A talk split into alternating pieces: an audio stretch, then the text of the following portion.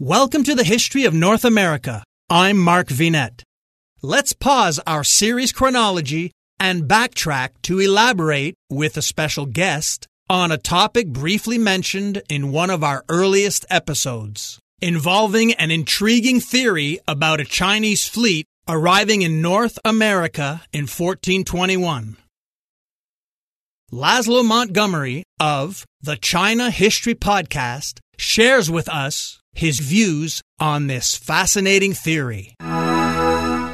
China is a great and mighty maritime power in the early 15th century. The seven voyages of Admiral Zheng He that took place between 1405 and 1433.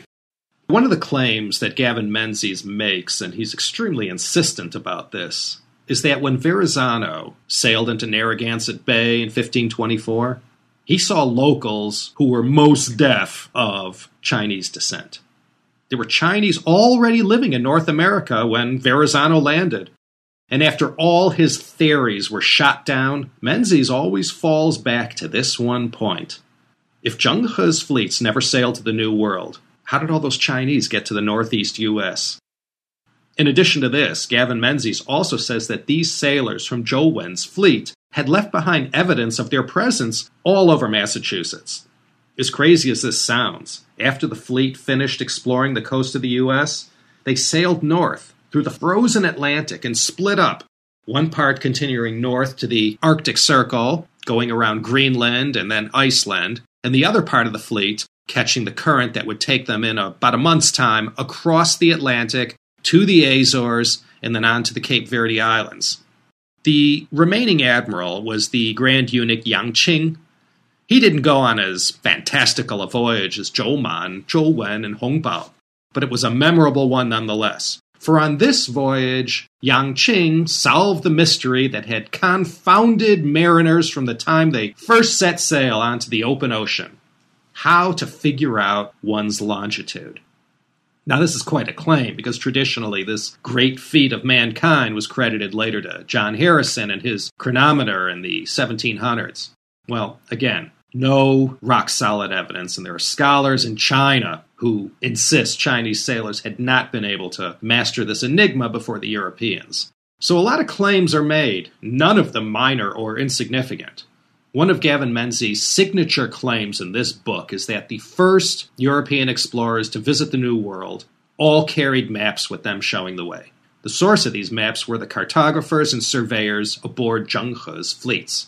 This sixth voyage of Zheng He's fleet circumnavigated the world, passed through the Cape of Good Hope, the Strait of Magellan. They visited the New World and Australia, the extreme northern and southern regions of the globe, and though no evidence can be found that is conclusive to a degree that all scientists and historians can generally agree, a lot of stuff is out there that suggests some of what Menzies claims might very well be true.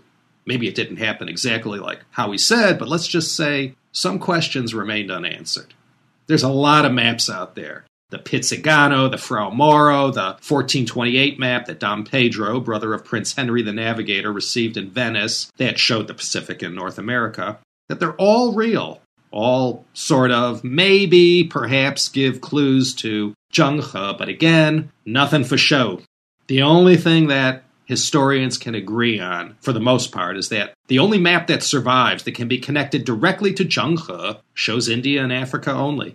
If there was anything that told the whole story, logs, maps, any surviving records, they all got trashed and burned as the legend goes, by someone within the Confucian cabal at the imperial court who, for their own reasons, did not want this information getting out.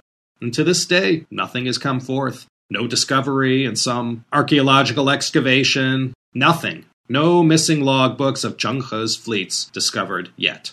The case for Zheng He's fleets discovering the world rests on the idea that while Zheng He was in Calicut, he met up with a Venetian adventurer and merchant named Niccolo di Conti.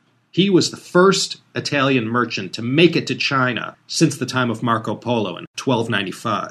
De Conti plays a starring role in the account given by Gavin Menzies. Like all these early travelers and adventurers, going all the way back to Zhang Qian during the Han Dynasty, De Conti's story is amazing. He goes on these incredible voyages, traveling disguised as a Muslim trader, and he sees the most amazing sights that the 15th century had to offer. And in 1444, like Marco Polo 150 years before, he sails back to Venice, writes a book about his travels, and lives happily ever after as a rich merchant. Now, according to Menzies, beyond the shadow of a doubt, and all historians can generally agree on this point, De Conti was traveling around all the usual haunts of the early 15th century spice trade. He most certainly saw Zheng He's treasure fleets, or at the very least heard of them. But Menzies goes a bit further. He maintains De Conti came on board one of their vessels in Calicut and actually sailed with them for three years on this magical mystery tour all over the world. When De Conti reached Venice, he hooked up with Venetian cartographer Fra Mauro of the Monastery of St. Michael, which no longer stands there, it's today one of the largest cemeteries in Venice. With all the information from De Conti as well as other Venetian traders who brought back bits and pieces of information, Fra Mauro creates the 1459 Fra Mauro map. Both this map as well as the 1424 Pizzigano chart, discovered in 1953, make up two of the primary sources for the history Gavin Menzies presents. There's a lot of data, a lot of maybes, a lot of could be's, but as I said, nothing that absolutely positively backs up the claims by Gavin Menzies in this book, 1421. As for Menzies' claim that Verrazano, Columbus, and others ran into Chinese or mixed Chinese when they landed in the New World, and these maps carried by the great explorers who sailed after Zheng He that show things that weren't discovered yet. That shall remain a mystery, wrapped up in a riddle, inside an enigma. Hi, everyone. If you've been injured in an accident that was not your fault, listen up. We have legal professionals standing by to answer your questions for free. Call now and find out if you have a case and how much it's potentially worth call 800 218 6010. I'm here with spokesman John Wolf. So, John, tell everyone listening who should call right now. Well, Maria, first off, thank you for having me here. It's always nice to answer the listeners' questions. Now, as far as who should call in, anyone who's been injured in an accident and think you deserve compensation, give us a call right now. 800 218 6010. You'll find out if you have a case and how much it's potentially worth. Thanks, John. You heard it, folks. Take advantage of this opportunity and call now 800 218 6010. Advertisement sponsored by Legal Help Center may not be available in all states. As far as igniting the Renaissance goes, the case rests on evidence discovered that was written by Paolo Toscanelli of Florence. He was a contemporary of Alberti and Brunelleschi and the Medicis. Toscanelli's letters reveal that Chinese had visited the Venetian Pope, Eugene IV. He gave all kinds of details that Menzies seizes on, but these accounts are suspected to have come from De Conti, who may or may not have made these journeys with Zheng He's fleet. If you needed an ideal representative to reveal 2,000 years of wisdom and knowledge to, Toscanelli would have been a great candidate. Educated man, familiar with science, mathematics, astronomy, cosmology, so Paolo Toscanelli is another in a long line of maybe, maybe nots. A lot of these drawings and descriptions of innovative technologies was among the treasure trove supposedly seen by Toscanelli. Gavin Menzies says what followed in the wake of these revelations from the Chinese were the flood of fantastic drawings from the likes of Leonardo da Vinci and others who received their inspiration for many of their inventions from this Chinese information. There's a lot more to it, but that's the main idea behind the book 1434. The year a magnificent Chinese fleet sailed to Italy and ignited the Renaissance. The title says it all. And like the first book, 1421, it makes all kinds of amazing discoveries and draws very provocative conclusions that seem based on real evidence. Nothing seems implausible. The Chinese science and technology in the early Ming years was indisputably the greatest in the world. There is nothing Gavin Menzies says, nor any conclusions drawn, that could be considered far fetched. There's no aliens that visited the planet Earth, or werewolves, or vampires, nothing like that. But did they do it? It's a war out there, folks. You get on any search engine and put in the right keywords, and there's quite a dialogue going on right now. You have Gavin Menzies' websites that contain all the detail you'd ever want to see There are naysayers, both amateur and expert, who have intelligently and methodically picked apart everything Menzies says. And the usual chit chat back and forth between the opposing sides of this ongoing debate is always great reading, especially when it falls deep in the gutter and you can see many people around the world have these visceral feelings about whether Zheng He actually achieved all that Gavin Menzies gives him credit for the emotion on both sides, those for and those against what's contained in the two books, 1421 and 1434, are lively and raucous.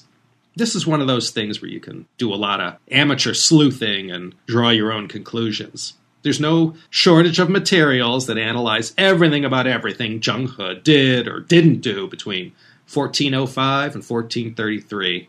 But this we do know. Zheng He was a real historic person. He made these voyages, at least seven that we know. of. He was a major mover and shaker during the years of Zhu Di, the Emperor Yongle, a period when eunuchs like Zheng He were most influential at court and dominated court politics of the day. His voyages had a major ripple effect in the creation of certain cities and towns along the trade routes, his life and his legend are intertwined with the Chinese culture in many of these places. There are temples built in reverence to him. Many of the great and ancient cities from Malacca to Mombasa have strong, vibrant overseas Chinese communities whose roots go all the way back to the time of these seven voyages.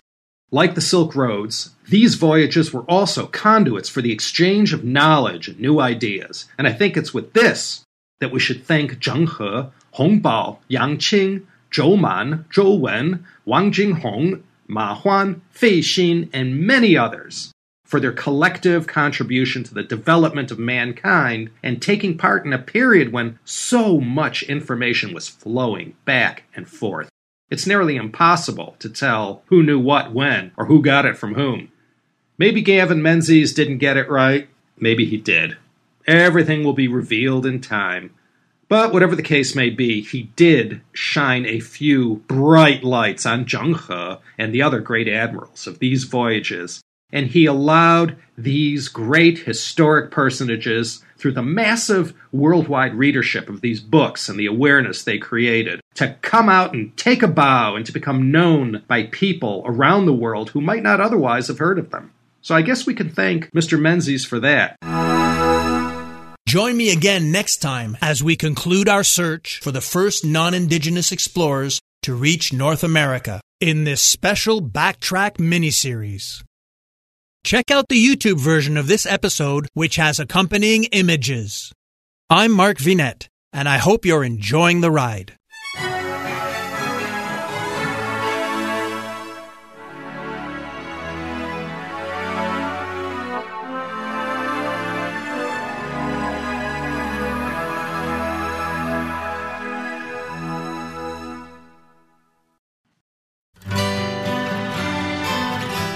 The Historical Jesus podcast is the sweeping saga of the life and times of Galilean Jesus of Nazareth, as well as the faith, religion, and church founded to honor and disseminate his acts and teachings.